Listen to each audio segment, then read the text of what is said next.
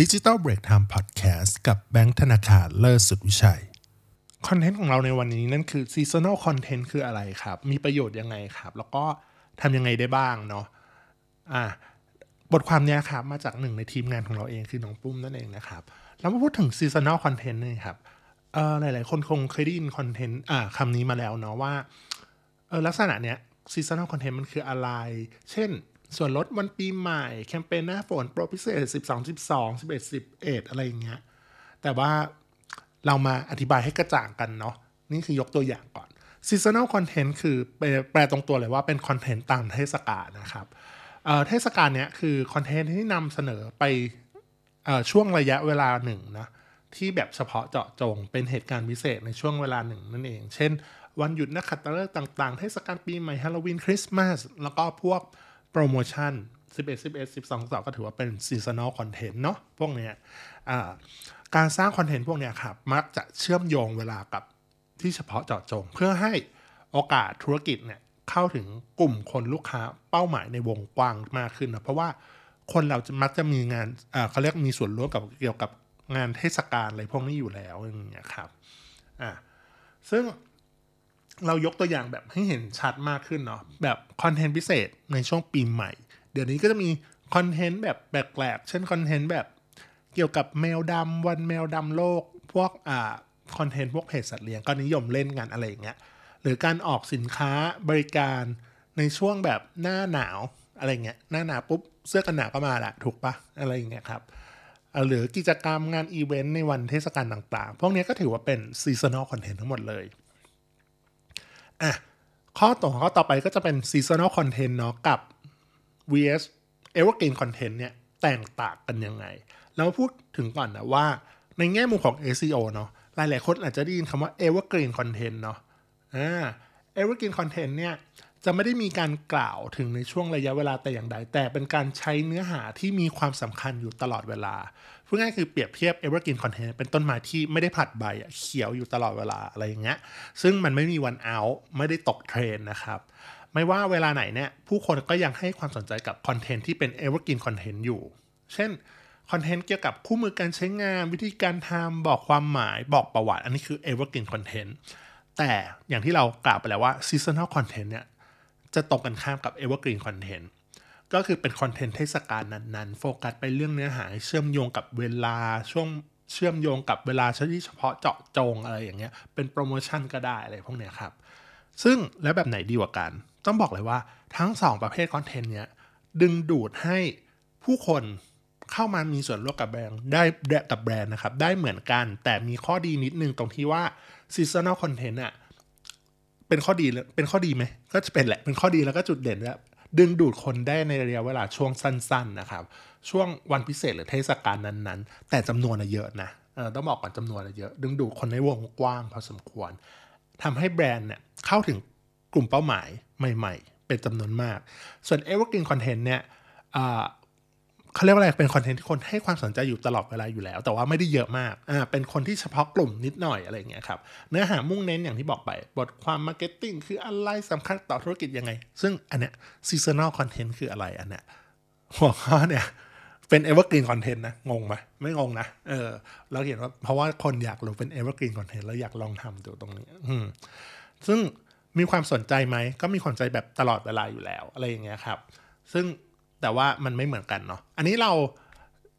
ยกตัวอย่างเราทำให้ลูกค้าจริงๆละกัน เราจะชอบทำทั้ง 2 อย่างเลย อันนี้เราทำเป็นพวกบล็อกบทความ SEO เนาะ ทั้ง seasonal content แล้วก็ evergreen content อย่างเงี้ยครับ ซึ่ง evergreen content อย่างเงี้ยลูกค้ารายหนึ่งเราก็บอกว่า โอเค เราทำคอนเทนต์ที่เป็นผลิตสูตรอาหารอย่างเงี้ย แล้วก็ทำสูตรอาหารให้ ก็คือแบบคอนเทนต์ที่แบบผลิตบอกว่าส่วนผสมเนื้อหาตึอาหารนี้ทำยังไงอะไรอย่างเงี้ย ส่วนผสมอะไรเนี่ยคือ evergreen content ถูกปะถูกไหมอันนี้คือ evergreen content เนาะ อ่าเป็นบล็อก SEO แต่ว่าถ้าเป็น seasonal content จะปรับแหละ จะปรับปุ๊บ เฮ้ยฤดูหนาวควรทานอะไรดี ควรทำอาหารอะไรดีเห็นปะมันจะแบบเริ่มมีกิมมิกนิดนึงอะไรอย่างเงี้ย ซึ่ง seasonal content มันก็จะโดนปรับไปอย่างนี้ หรือใกล้จะตรุษจีนแล้วทำอะไร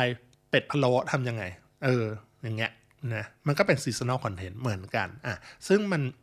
แตกต่างกันตรงนี้แหละ เราสามารถมานำมาเล่นได้ เออ ซึ่งอันนี้เราบอกเลยนะว่า เราทำในบล็อกใช่ไหมเราดูใน Google Search Console อย่างเงี้ยซึ่งช่วงที่เป็น seasonal content แบบดีมากดีแบบคือดีในที่นี้คือคนเข้ามาเยอะ ใช้คำว่าใช้คำว่าคนเข้ามาค่อนข้างเยอะจะเห็นเลยว่าถ้าดูในกราฟเนาะคือปกติถ้าเป็น evergreen content แล้วทำไปอะมันก็จะค่อยๆค่อยๆขึ้นใช่ไหมเหมือนเหมือนเนินเขาอะอ่าแต่ว่าถ้าเป็น seasonal content ที่แบบพุ่งปุ๊บเนี่ยมันจะมีจุด เด้งขึ้นแบบเป็นยอดเลยจะเห็นเลยว่าแหลมมาก แต่พอเวลาผ่านช่วงนั้นไปปุ๊บก็จะดรอปลงมา แต่ก็ยังค่อยๆทยอยขึ้นอยู่นะเอออย่างเงี้ยก็ถือว่าค่อนข้างโอเคนะลองทำเป็นทั้งคู่ได้เหมือนกันเนาะอะต่อมาคือ seasonal content นะมีประโยชน์ยังไงบ้างนะครับ ข้อแรกก็เลยคือทำให้เจอกลุ่มเป้าหมายใหม่ๆ เข้าถึงค้าใหม่ ๆ ได้มากขึ้นเนาะยอดขายเราก็โตขึ้นไปด้วยเนาะแล้วก็รักษา loyalty ได้เหมือนกัน หากลูกค้าของคุณรู้อยู่แล้วว่าช่วงเทศกาลต่างๆ บางทีเราจะมีสินค้าพิเศษหรือโปรโมชั่นพิเศษ บางทีก็จะกลับมาซื้อซ้ำได้เนาะอันนี้เป็นพวกโปรโมชั่นนะฮะเพิ่มรับข้อต่อมาก็คือเพิ่มการเข้าชมและการแชร์นะคอนเทนต์ที่เกี่ยวข้องกับเทศกาลเนี่ยมักจะได้รับความสนใจเป็นพิเศษมากขึ้นในช่วงระยะเวลานั้นๆทำให้คุณถ้าคุณทำบล็อกอะไรพวกเนี้ยก็มี traffic หรือยอดเข้าเข้ากับเข้ารับการรับชมสูงขึ้น reach อะไรพวกนี้การแชร์เพิ่มขึ้นด้วย บางทีแบบว่าเรามาเชื่อมโยงกับการเปิดตัวสินค้าใหม่ การออกโปรโมชั่นอะไรเงี้ยทำให้ได้รับความสนใจเป็นพิเศษก็ดีเหมือนกันนะ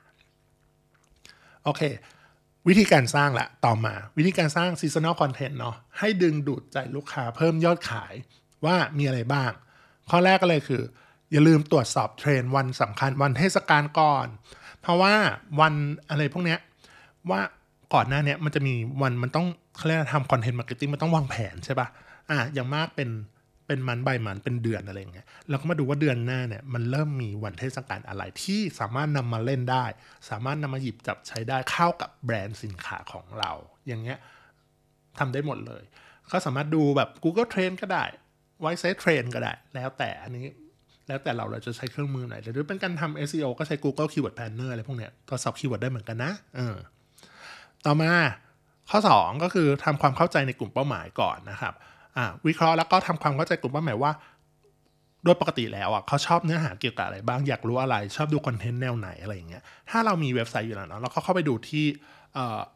Google Analytics อะไรอย่างเงี้ยครับเข้าไปดูว่าคอนเทนต์แบบเนี้ยตอบโจทย์ดีเราเคยทำมาแล้วนะ แต่ว่าเรานำมาบิดหรือนำมาใช้ใหม่นำมา remix reuse กลับให้เป็น seasonal content อย่างเงี้ยได้เหมือนกันอ่าต่อมาก็คือสุดท้ายแหละคือวางแผนทำคอนเทนต์เนาะก็คือการวางแผนเนี่ย เราต้องรู้อยู่แล้วว่าไม่ใช่แบบว่า นึกอยากทำวันนี้เทศกาล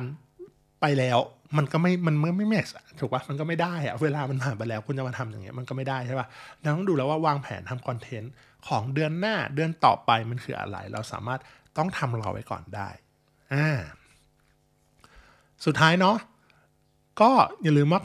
ทำการทำ content marketing อะไรพวกเนี้ยครับ เรื่องของ seasonal content เนี่ย เอาของเก่ามาเล่าใหม่ก็รู้สึกว่าไม่ได้เสียหายอะไรนะครับ บางทีคนอ่านหลายคนจะรู้ว่าคอนเทนต์รูปแบบนี้มันคืออะไรอยู่แล้วเนี่ยแต่ว่าเขาอยากมาหาคำตอบเพิ่มเติมมากกว่า เพราะว่าการทำ seasonal content เนี่ยมาทุกปีอยู่แล้ว บางทีมันก็หมดมุก ใช่คำนี้มันหมดมุกเนาะไอเดียตันไม่รู้ว่าจะทำอะไรอย่างเงี้ยครับบางทีเราก็นำสามารถนำไอเดียเก่าอย่างเงี้ยแคมเปญที่เคยทำไปแล้วกลับมาเล่าใหม่ได้นะเออไม่ได้เสียหายอะไรบางทีทำได้ง่ายกว่าเดิมอะไรเงี้ยเพราะบางที seasonal content เนี่ย มันเขาเรียกอะไร มันเป็นปีเขาเรียกอะไรเป็นเป็นช่วงระยะเวลาหนึ่งใช่ไหมพออีกปีหนึ่งบางทีคนอาจจะแบบลืมไปแล้วว่าเราเคยมีคอนเทนต์แบบนี้นะ เราสามารถนำมา reuse หรือ remix ก็ได้ เออ มาดัดแปลงอีกนิดหน่อยอย่างเงี้ยครับ อ่า แสดงว่าพวกเนี้ยเราสามารถนำมาใช้ด้านงานได้เหมือนกันเนาะ เออ อย่าลืมว่า seasonal content กับ evergreen content เนี่ยต่างกันตรงนี้เนาะ ใครชอบทำแบบไหนมากกว่ากัน seasonal content หรือว่า evergreen content มาคอมเมนต์บอกให้กันบอกกันได้นะครับ โอเคสำหรับคอนเทนต์วันนี้นะครับ เท่านี้ก่อนนะครับ อย่าลืมกดติดตามกดไลค์กดแชร์กด Subscribe ให้กับ Digital Break Time Podcast ด้วยครับ สวัสดีครับ